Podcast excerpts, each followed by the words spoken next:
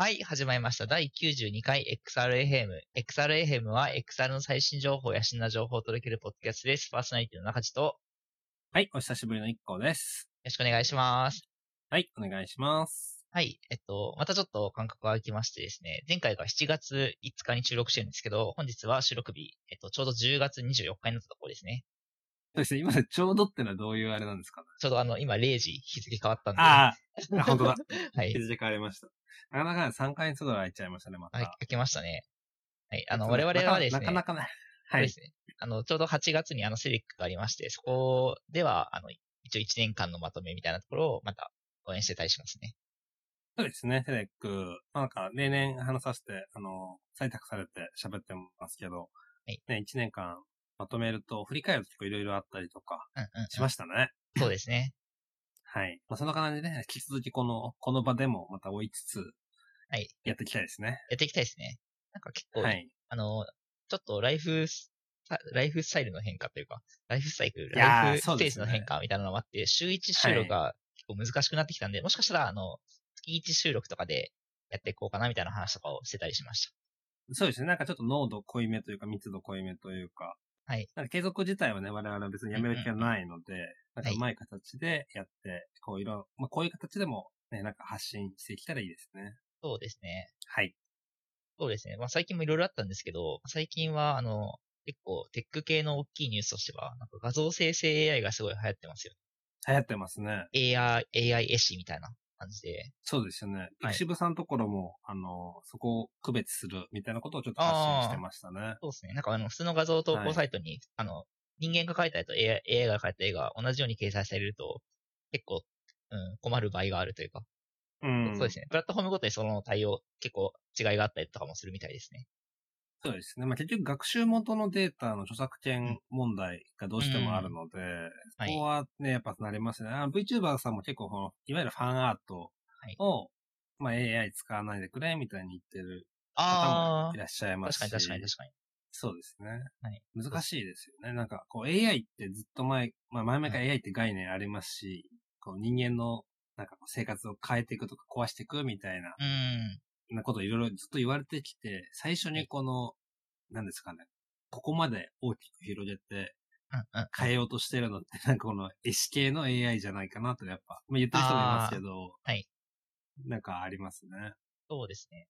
はい。で、あの、まあ、今回はこういう、あの、最近はこういう技術が、新しい技術が出てきた、すげえ、みたいな流れと、なんかこういう問題があるとかで、あの、炎上を繰り返してます。登場と炎上を繰り返してます。ね。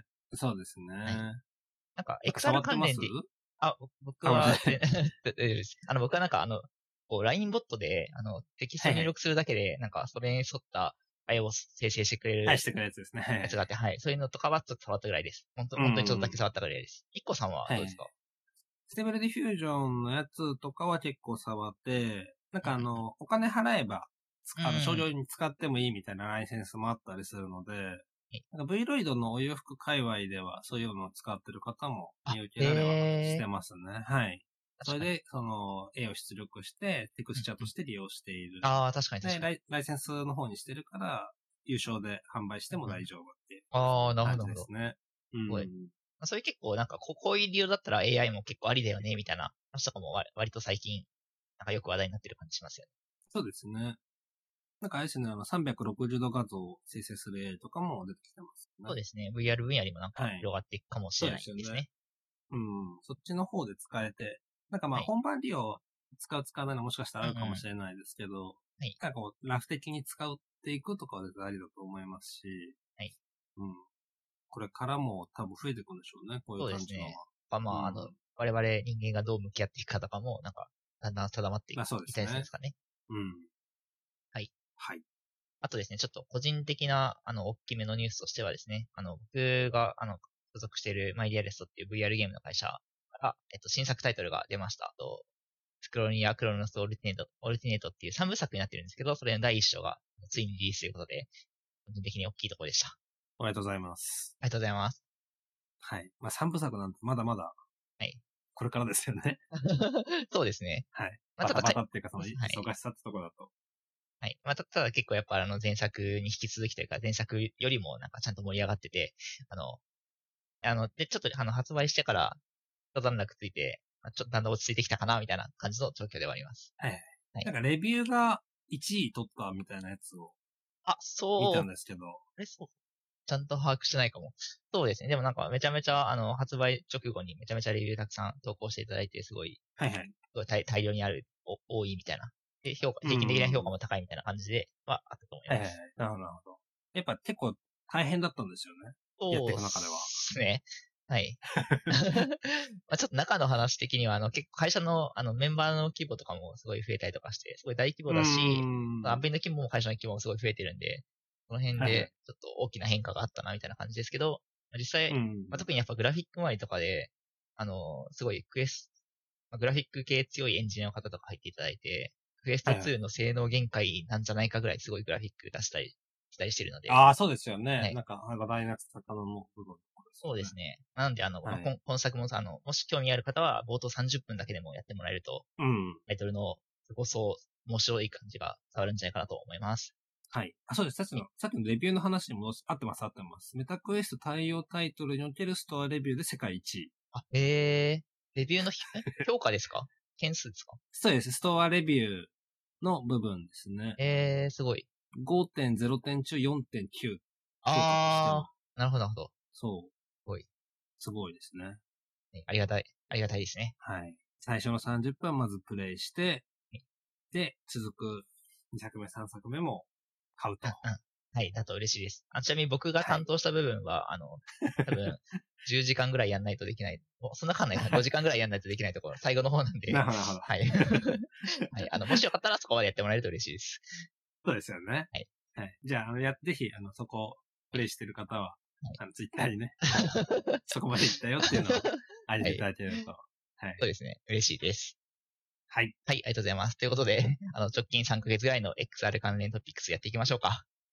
そうですね。まあ、貯金3回についてもね、結構、あの、目新しい話は中心にはやっぱなっちゃいますよね。そうですね。はい。で、ままずですね、あの、はい、ハードウェア周り、まあ、いろいろ、まあ、この3ヶ月で待つと思うんですけど、ちょうどセレックの時はセレック直前の、なので、2022年の8月を軸として、ちょうどちょっと1年間の出たデバイス、これから出るデバイスみたいなの話しましたけど、はい。えっと、そこでも話しました。まず、リンクス R1 っていうですね、うんまあ、カメラパススルーもついているデバイスがあって、はい。まあ、これが結構早いタイミング、去年とかのタイミングが出てきて、クラファンやって、うんうんうん。僕とかもあのバックして、発送先もう入力してるんですよ。あの、は発送準備がそろそろできるんで、入力先入れ、あの、住所入れてくださいって。はい。で、みんな忘れてたんで、時期的にもう。で、まあ、そう、久しぶりにメール来て、あ、忘れないようにみんな入れようって言って、バックした人はみんな住所入れてるんですけど、うんちょっと、まあ相変わらず出なくてですね。あー。出ないうちに、そうこうしてる間に、あの、クエストプロが、メタクエストプロが出ましたね発。表されましたよね。はいこれでも結構デバイスとしては似てるんですよね。あの、できることというか。系統としては、はい、同じパススルーもついていて、っていう感じですね。まあ、金額的には、クエストプロの方がお高い感じにはなってますけど、はい。で、クエストプロは、そうですね、僕も注文しまして、はい。え一応28に届くとはなってます。もうちょっとあと4日後ぐらいですね。そうですね。なんか早く注文した人26ってなってるんですけど、26に届く人いるんですかね、どうああ、なんですかね？確かに確かに。まだ届いてはなさそうですよね。そうですね。はい日本は少なくともまだ。うんうんで発売もそうですね。まだのはずなので。で、そうですね。結構、その、クレカトラブルというか、決済周りでトラブルがうんうん。発生している方も多くて、なんか勝手にキャンセルされてしまうケースとか、はい。あの、まあ、22万円ぐらいのデバイスなんですけど、まあ結構しますよね、やっぱ。ちょ、ちょ、ちょ、そうですね。ちょっとしますよね。あ、単純にその 22万カード切れない人とかも中にいるかもしれまないけど。あ確かに。はい。まあ、それは仕方ないですね。で、それとは別に勝手にキャンセルされてしまうとか、あと22万円が22万ドルって計算されて、なんか2000万円請求されちゃうケースとかやばい。あって、まあ、2000万円って、あの、個人のカードなかなか切れる人、いいや、わかんないです。VR 界隈はこう2000万円稼ぐとか昔言われてたあ 職業なんでね。ありましたね。はい。ありましたよね。なので、はい全然言うと切れる人いるかもしれないですけど、はい。あの、まあ、そこまでない人はカード弾かれちゃうんで、いとか、あとペイパルで、だとその、決済上限が100万円とかの話があって、普通に弾かれるとか、なるほどあとやっぱカード会社によるブロックですよね。なんか、不審な決済扱いされて、やっぱこう、カード会社も、まあ、こんなご時世なので、普段やってないような決済、海外の会社でとか、あと、まあ、海外日中にの会社で額面としても、はい、安くはない。で、突然なって、で、ブロックするっていう。で、あ多分、タイミング的にガツッとこのタイミングでみんなが同じの注文して、ああ、確かに。か怪しいんじゃないかって思ったケースはやっぱりありますね。なるほどですで。もこの場合もカード会社でブロックされちゃって、うん。あの、これ、ちゃんと決済、本物ですかみたいな確認が来ていて、はいで、ちょっと僕はそのメール気づいてなくて、あーの失敗したんだと思ってカード変えて、別のカードでは決済できました。あ、なるほどです。はい。あの、安心安全楽天カードで決済できました。安心安全、なるほど、はい。はい。国産ですね。はい。はい。まあ、なので、問題なければ、で決済が通ったよって連絡は来たので、うんうん。問題なければ28日に届くので、同じくらいには結構、国内のツイッタータイムライン、界隈のタイムラインは賑わうはず。なるほどです。はい。ちょっと、ぜひ届いたらレビューをお待ちしてます。そうですね。ちゃんとしないとですね。レビューしないとってところだと、あの、ピコ4。はい。はい、ピコ4が、もう発表されて発売もされましたね。そうですね。9月でしたっけ ?10 頭でしたっけ？まあ、うんぐらいに、ぐらいだと思うあのーはい。で、まあ、発売日に買買いまして、そっちも。はいピコはもう、ピあの、比較するデバイスとしてはクエスト2とかだと思うんですけど、クエストそうですね2よりもはい。安いと。ちょっとお安い。まあ、クエスト2はお値段上がってしまったので、うん。だし、はいまあ、えっとクエスト2の、まあ2年、クエスト2もすでに2年ぐらい経ってるんで、それと比べて、まあスペックもちょっとやや高めぐらいのそうですね。ですよね。はい。で、レンズがあのパンケーキレンズに変わっていて、うんうんうんすごい綺麗。綺麗っていうのは本当、なんか初めて被った時の、まあいわゆる第一印象としてはすごい綺麗って思いました。でそうなんですね。そうなんですよ。はいカメラパススルーもついていて、まあ、ちょっとカメラ周り、そうカラーなんですよ。ちょっと歪んじゃう問題とか、あの単眼なのでうんうんあるんですけど、まあ、普通に綺麗って感じでした。うん僕はあの、どっちかってその WebXR がメインのこう技術領域、自分の追ってる技術領域なので、WebXR の観点で、まあちょっと検証をしています。あ、まだ検証中なんですね。ピコ4もなんか WebXR、あの、標準ブラウザで動くんですか？動きます。はい。あピコブラウザーっていうのが入っていて、中身クロミウムですねう。んまあ、クロームとかと同じ。クエスト2も同じですね。あの、普通にクロミウム系のエンジンなんです。ちょっと古いんですよね。入ってるクロミウムエンジン古くて、あー、なるほど。動かないものもある。あ、えそうなんですよ。まあ、そこは、ブラウザエンジンがアップデートされれば変わってくるんですけど、なんかそう、ブラウザエンジンって、その、ハ OS、クエストとか、めあの、ピコ4の OS よりも、ブラウザエンジンの方が結構アップデート頻繁だったりとか、ー、なんあかこう、急に変わっちゃうこともあるので、なるほどまあ割とこう、WebXR 界隈は定期的に見ておかないといけないー、なっていうので、あはい、買ー、なるほどってます。。確かにあの、VR デバイスに使われる、なんか Android って結構カスタムされてるから、なんかその、カスタム初期値のバージョンで固定されちゃってるパターンとか多そうです。そうなんですよね。で、なんか急に動かなくなっちゃったりとか、あー、確かに確かに。はい、大変。だったりする結構あとなんかあの、バッテリーが、あの、頭の後ろの部分についてるあーストラップ部分についてるからバランスがいいみたいな話とかも。うん。聞いて気になってますね。そうですね。まあなので、興味ある人は、まあ、さっきちょっと話しましたけど、この始まる前にちょっと話しましたけど、クエスト2持ってないうんうん。人、まあ、人はいわゆる VR ゴーグうんル持ってない人、何最初買えばいいか問題。はいってところで、まあ、クエスト2ね、じゃ上がっちゃったので、まあ、はいピコは結構、そういう意味だと押せるはいかもしれないっていうところですね。そうですね。あ、でああと、ピコもあれですよね。あの、PC 接続できるんで、あ、CMVR そうですね。とかはい。遊べるから、PCVR まあそういう意味でも結構、なんかクエスト2でお勧めされた時の理由は結構満たしてるんじゃないかなとかも思いましそうですね。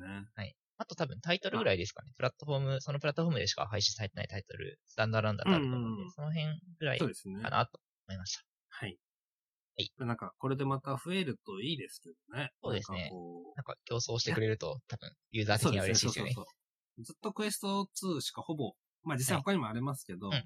その価格帯だとそれしかなかったから、確かに。あんまり競争みたいなことって働いてなかったと思うんですよ。そうですね。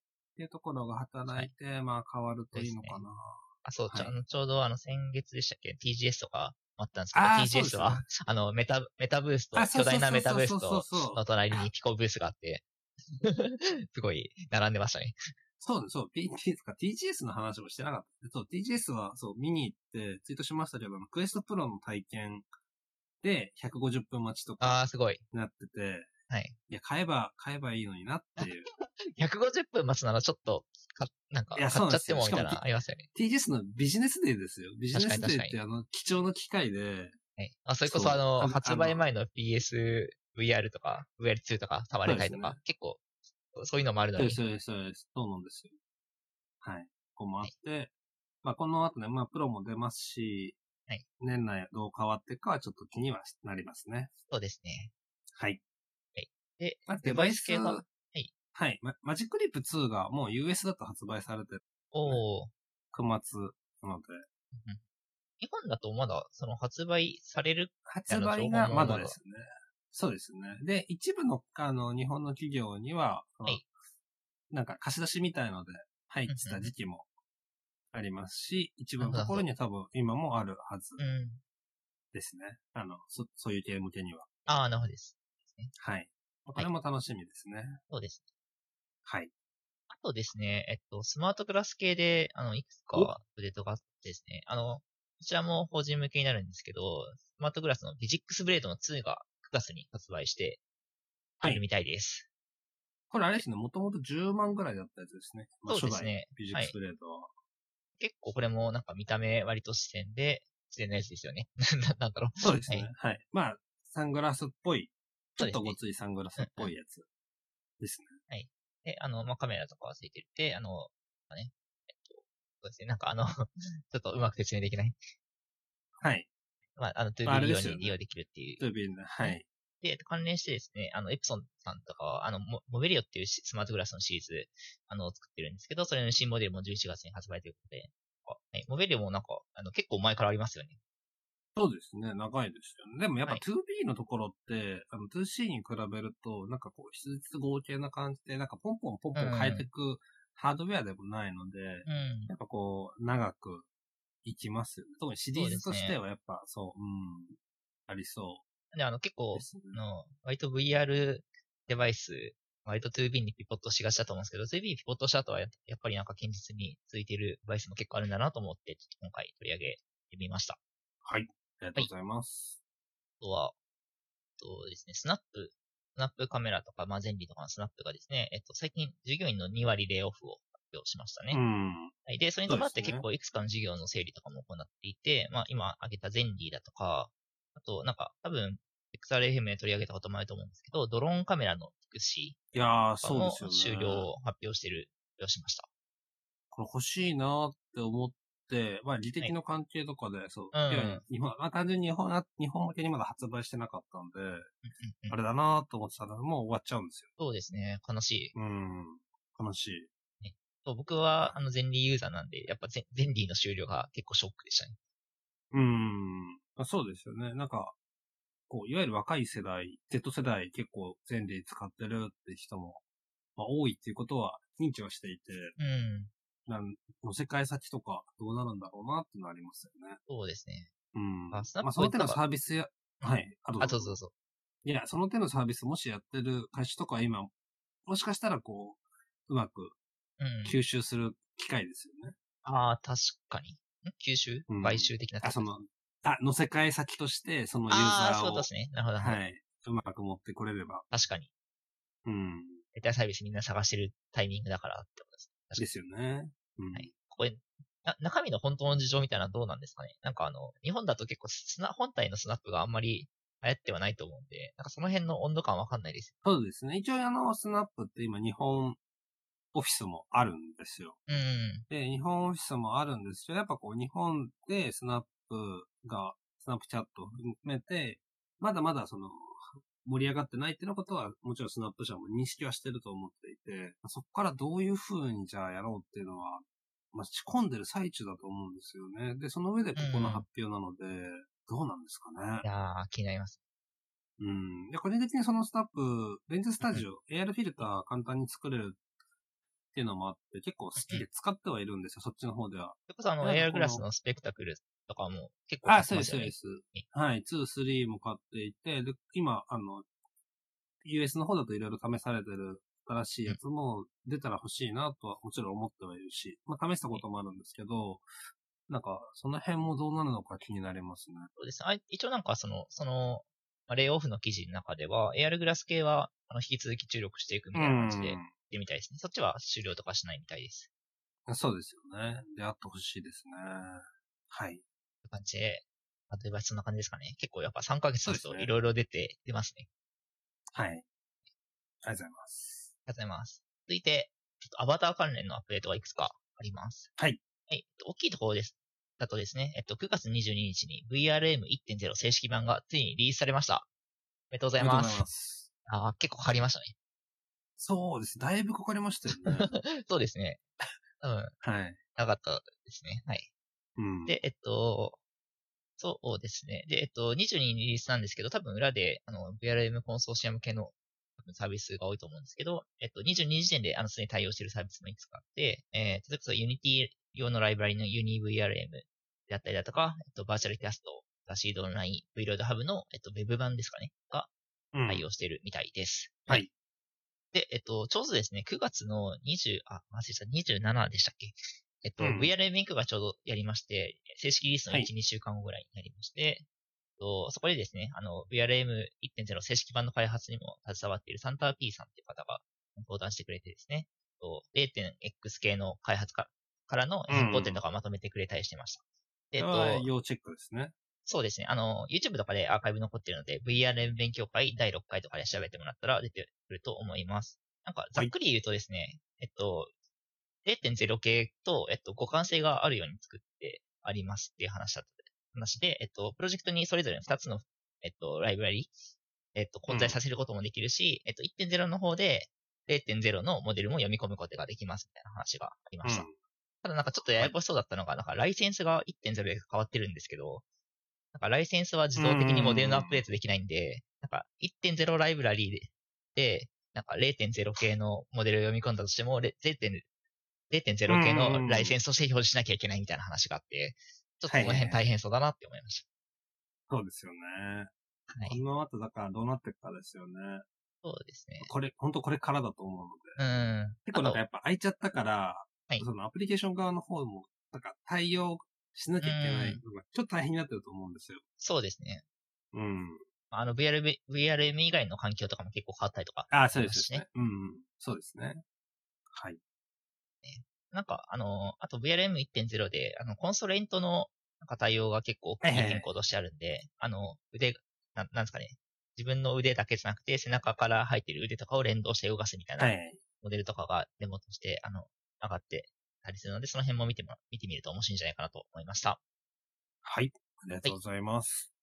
と、アバター関連で言うとですね、えっと、ふみふみっていう VR 自撮りアプリですかね。うんうん。写真撮影アプリかな、が、えっとリリースされましたね。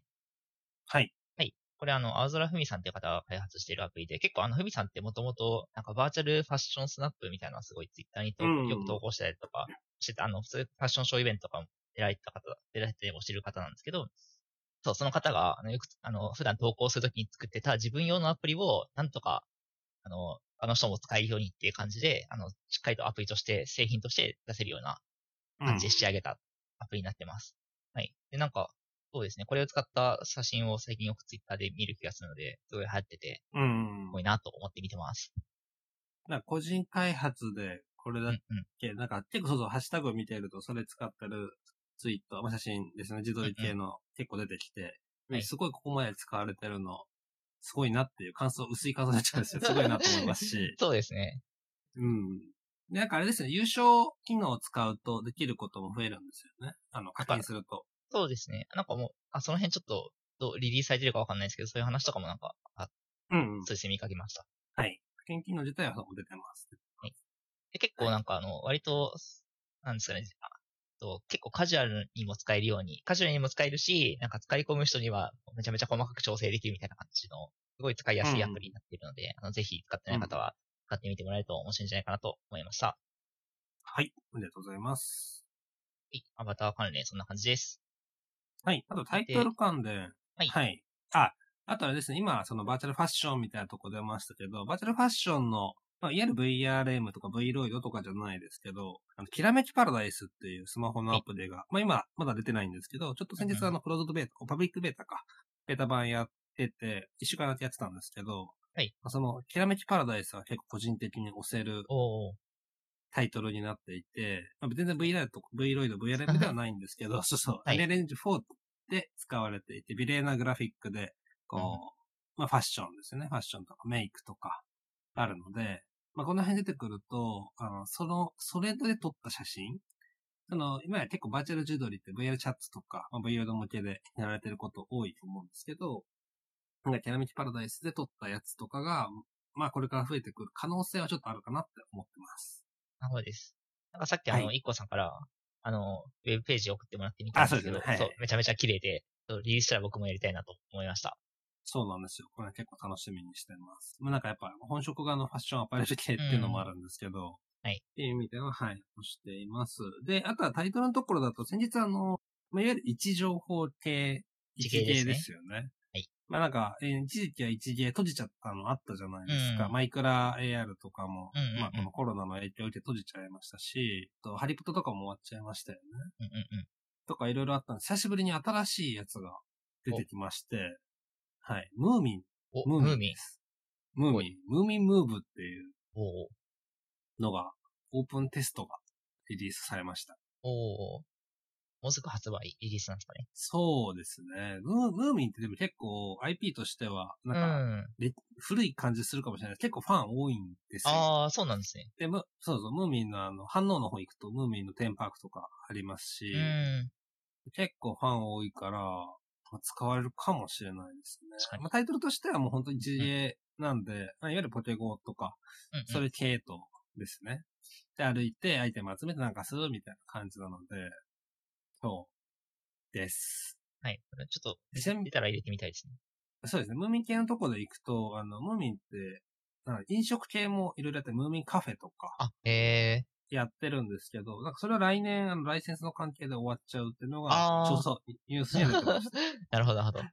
はい。なので、そのショップとかでムーミンを感じることはできなくなるけど、あの、来年とかには、そうそう、ゲームとして常に一緒にいられるっていうのは一個あるかもしれないですね。い。はい。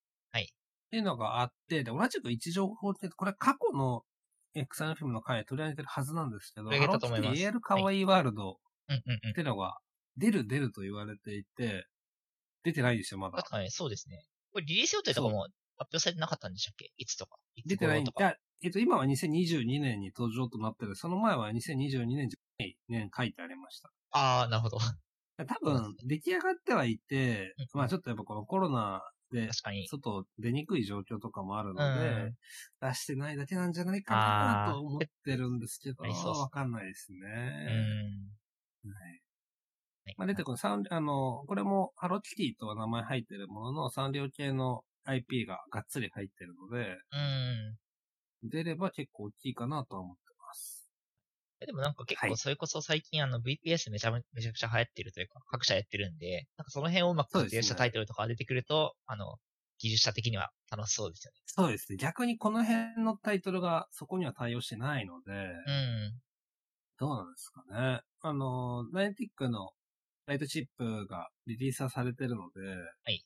その辺使っまあ、とはいえライトチップもまだあの、使える範囲が限られちゃってるんですよね。あ、えっと、この都市しかみたいなとこですか？あ、そうです、そうです。使える場所が、まあ、都都心部、都内とかはだいぶ対応してますけど、まあ、地方、まあ、東京から見た地方に行くと対応してないところもあるで、できないくなっちゃうので、じゃあ微妙にちょっとゲームには、ゲーム用途とかだといかないかもです。そうですね。あるとしたら、Google の Geo スペシャル API か、うん Apple の方ですなるほどなるほね。かまあ、そっちも出てくるといいですよね。そうですね。はい。ありがとうございます。で、大丈夫ですか？はい、行きましょう。で、で、あの、イベントも結構いっぱいありましたね。そうですね。はいはい。ちょっとあのもいっぱいあるんですけど。はい。そうですね。ちょっと我々もあのい全部いけてるわけじゃないんで、ちょっと軽く紹介しつつなんですけど、えっと、まずカプコンのオープンカンファレンス、RE2020 ですかね。が、えっと、はいありましたね。えっと、大阪と東京それぞれ9月と10月にありました。で、僕は参加したいんで、全然わかんないんですけど、えっと、なんかホームページ見る限り、アーカイブ公開されてるみたいだったので、この辺気になる方は見てみるといいんじゃないかなと思いました。はい。ありがとうございます。で、次次が、いっこさんですかね。はい。あ、まあ、えっと、順当にさっき話した、まあ、TGS とか東京ゲームショウもあったりはしましたけど、えっと、CTEC が、まあ、今日の収録日と先週ですかね。あの、幕張メッセでありました。で、CTEC は結構、えっと、メタバースエキスポみたいな感じで、うんうん。まあ、今まで VR と呼ばれてたものがメタバースという名前を変えてはい、登場してましたね。で、たく。さん人は来ていて、えっと、そのエリアへの入場も1時間待ちとかになり、あ、へえ、すごいですね。中も、中もコンテンツ単位で、やっぱりちょっと時間かかる。かぶる系は時間かかっちゃうんで、うん、確かに確かに。1時間待ちとかにはなってましたねうん。JAXA さんと、えっと、バスキュールさんと JAXA さんか、がやった、こう、宇宙飛行士になるコンテンツ、 Oculus Quest 3人同時で入って、ええ中でこう、連動しながら最後記念撮影するとか、ああ、楽しそう体。験が、それ僕やったんです。まあ、体験としてはすごい面白かったです。で、あのうん、リリース、なんだろう、一般にできる状態になってないんで、そこじゃなきゃできないっていう意味だとやる価値はあああって、確かに確かに。そうそうそう。で、いただそれ1回10分くらいかかるんですよ。うんうんうん。で、10分だと、5人前にいるだけでもう50分。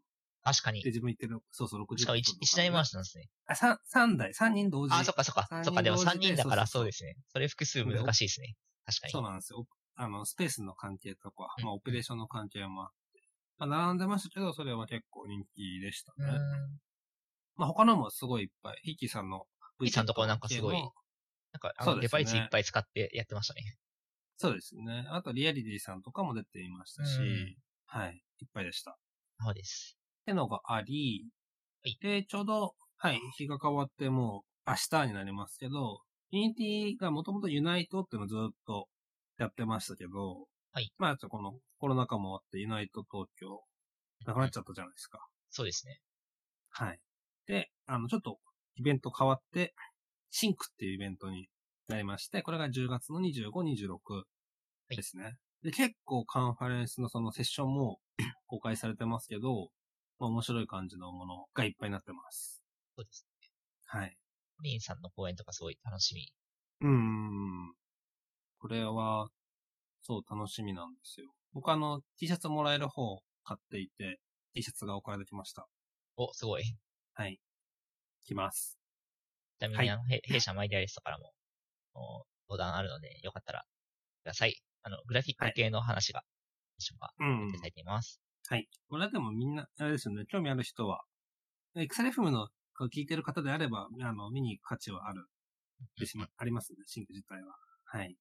で、同じく、えっ、と、26、28ですね、にメタバース総合展っていうのがあります。はい、これビッグサイトの方ですね。うん。で、ビッグサイト、あの、まあ、年から年中イベントやってますけど、まあ、その辺引っ張ってる会社がやってるイベント、メタバース総合展になってます。なので、こう、一週前に CEATEC でメタバース系のいろいろやって、うん。で、翌週は今度、ビッグサイトの方でまたメタバース総合展っていう感じであるので、結構出てくる顔ぶれ被っちゃうことも多いですけど、はいはい。あの、ガツッとこっちの方はもっと多いはずですね。CTEC よりもなるほ。ど。はい。コンテンツとしては。はい。興味ある人はぜひって感じですね。そうですね。いはい。P がちょっと毛色が変わるんですね。はい。ちょっと待ってくださいね。今ね。ページがね、閉じちゃってね。はい、やってです。はい。はい。あ、すごい。ちょっとあの、差し込みで入れちゃってますけど、コードギアス、反逆のルルーシュって、はいあの、IP あると思うんですけど、はい。これがあの、歌歌ってるのがフローさんっていうグループですね。まあそこのバーチャルライブが11月の6と11月13にで、まああの、うん VR チャット上でやるイベントですね。うんはい。で、グリッカさんが絡んでるやつなんですけど、まあちょっとこう、今の、今までの流れの中では、経路違いますけど、ちょっとこの形でのでは新しい感じ。まあ、フローさんも初めてこういう形でやるらしく。ちょっと気になったので、そうです。捉えてみました。チケットは、えっ、と、10 11月3日まで販売してるみたいなので、はい。はい、気になる方はそれまでぜひですね。はい。あとですね、えっと、セデック九州2022というものが行われます。はい。これが、えっと、11月12日に開催なんですけど、えっと、まあ、九州、おす九州近くお住まいじゃない方も、あの、オンラインで今回もセッション公開されるみたいなので、あの気になる方、あの、ぜひ、という感じですね。えっと、早早割りチケット売ってるんですけど、あの、早割りチケットが、あの、期間延長になりまして、11月4日まで買えるので、そだと、どのぐらい？3000円とかです。結構安いんですよ。あ、そうなんですよね。早割りの方。はい。で、えっと、申し込んでおくといいんじゃないかなと思いました。ありがとうございます。あと、あれじゃないですか、で i k さんの。はい。そうなんですよ。あの、2019年から、まあ、運営的な形でも絡んで、エクセル会議っていうのがありまして、聞いてる方はご存知かと思うんですけど、まあ、日本国産の、えっと、日本でやる XR 全般に関するカンファレンスとしては多分、日本一のはず。まあ、この規模の他にないので、はい、あの、なんですかね、ビジネスエキスポではない感じですね。技術カンファレンスが多分、多分、でが間違いなく一番なんですけど、エクサカイ2022が今年もありまして、まあ、チケット売っていますので、ぜひ、買ってください。来てください。で、今年はですね、あの、まだいろいろ情報発表フェーズではあるんですけど、2019、2020、2021ってやってきて、まあ、4回目になりますけど、規模としては今まで一番大きい。あ、へー。はい。感じになります。で、その後ですね、先日あの、発表会イベントをクラスター上でやりまして、はい。あの、おめしさんが今回アンバサダーを務めるんですけど、そのおめしさんが、はい、来たりとか、また、あの、マイクロソフトのちょまどさんがこうゲストとして来たりして、発表会やりまして。そう今回めちゃくちゃ PR に力入れてますよね。力入れてますね。頑張ってますね。すごい。はい。おめしさん、すごい勢いがあって、はい。発表会イベントも結構、おめしさんに食われてしまった感じはあるんですけど、えー、まあでもその、それぐらい、こう、戦会としても変わっていく、もう大きくなっていくものだと思うので、まあ、ぜひ楽しみにしてもらえるといいかなと思います。はい。はい、ありがとうございます。そんな感じで、ちょっと、あの、あったイベントも、これからのイベントも終わりだしたんですね。はい。はい。ということで、イベントが以上で、今週、最近の XR 関連情報も以上ですかね。はい。ありがとうございます。はい。最後にですね、えっと、XR デート情報をお送りしたいと思います。一個さんお願いします。はい。そうですね。今週のね、XR デート情報。まあ、久しぶりの場になってまいりましたけど、はい、あの、ちょっと前も取り上げたと思うネイキッドさんがやってるツリーっていうものが代々木にありまして、そこ何かっていうとレストランなんですけど、はい、コース料理を、まあ、エクサルエンターテイメントと交えて楽しめる。途中でこう、ウェルゴーグル被るシーンがあるんですよ。食べながら、コース料理を。はい、そのネイキッドさんが、最近あの、新しい、あの、限定ミルフィーユを発表したっていうのが出てましたので、その、それを楽しみに行きつつ、そういうコンテンツも楽しむといいんじゃないかなっていう。はい。ちょっと無理やりエクサルデット情報でした。確かに。ちょっとでもハロウィンっぽい感じの装飾とかもあって、良さそうですよね。そうですね。中、はい、中行くと、はい、そうなんですよ。ハロウィンっぽい装飾になってるので、で、ネキッドそのコンテンツ試したことある人、実はそんなにいないんじゃないかなと思っていて。僕もいけてない。まあちょっと、はい、お値段も一人3万円で、まあ、二人で行く、最低二人で行くものなので、はい、ね、なかなかお高い感じではあるんですけど。まあ、お昼時とかだ、お昼時とかだと、あの、まあ、VR とか体験はないんですけど、そ、そっちともうちょっとお手頃ですよね。そうですね。はい。まあでも、一個こう、まあなんかこう、機会のある方は行ってみるといいんじゃないかなと思います。はい。ありがとうございます。はい。というところですかね、今週は。はい。はい。いやー、ちょっと、やっぱ話すといっぱいありましたね。なんかあの、実際ちょっと話しながら、あれもあったな、みたいな、思い出しながら。あ、そうですね。話しましたけど。はい。はい。ちょっとあの、やっぱ期間が空くと、全部拾いきれなくなったりするので、ちょっと、今度はもうちょっと感覚を浅めにして配信をしていこう、いきたいなと思いました。はい。やっていきましょう。はい。ということで、えっ、と、今週の XRFM でした。お相手はパーソナリティの中地と、一個でした。バイバイ。バイバイ。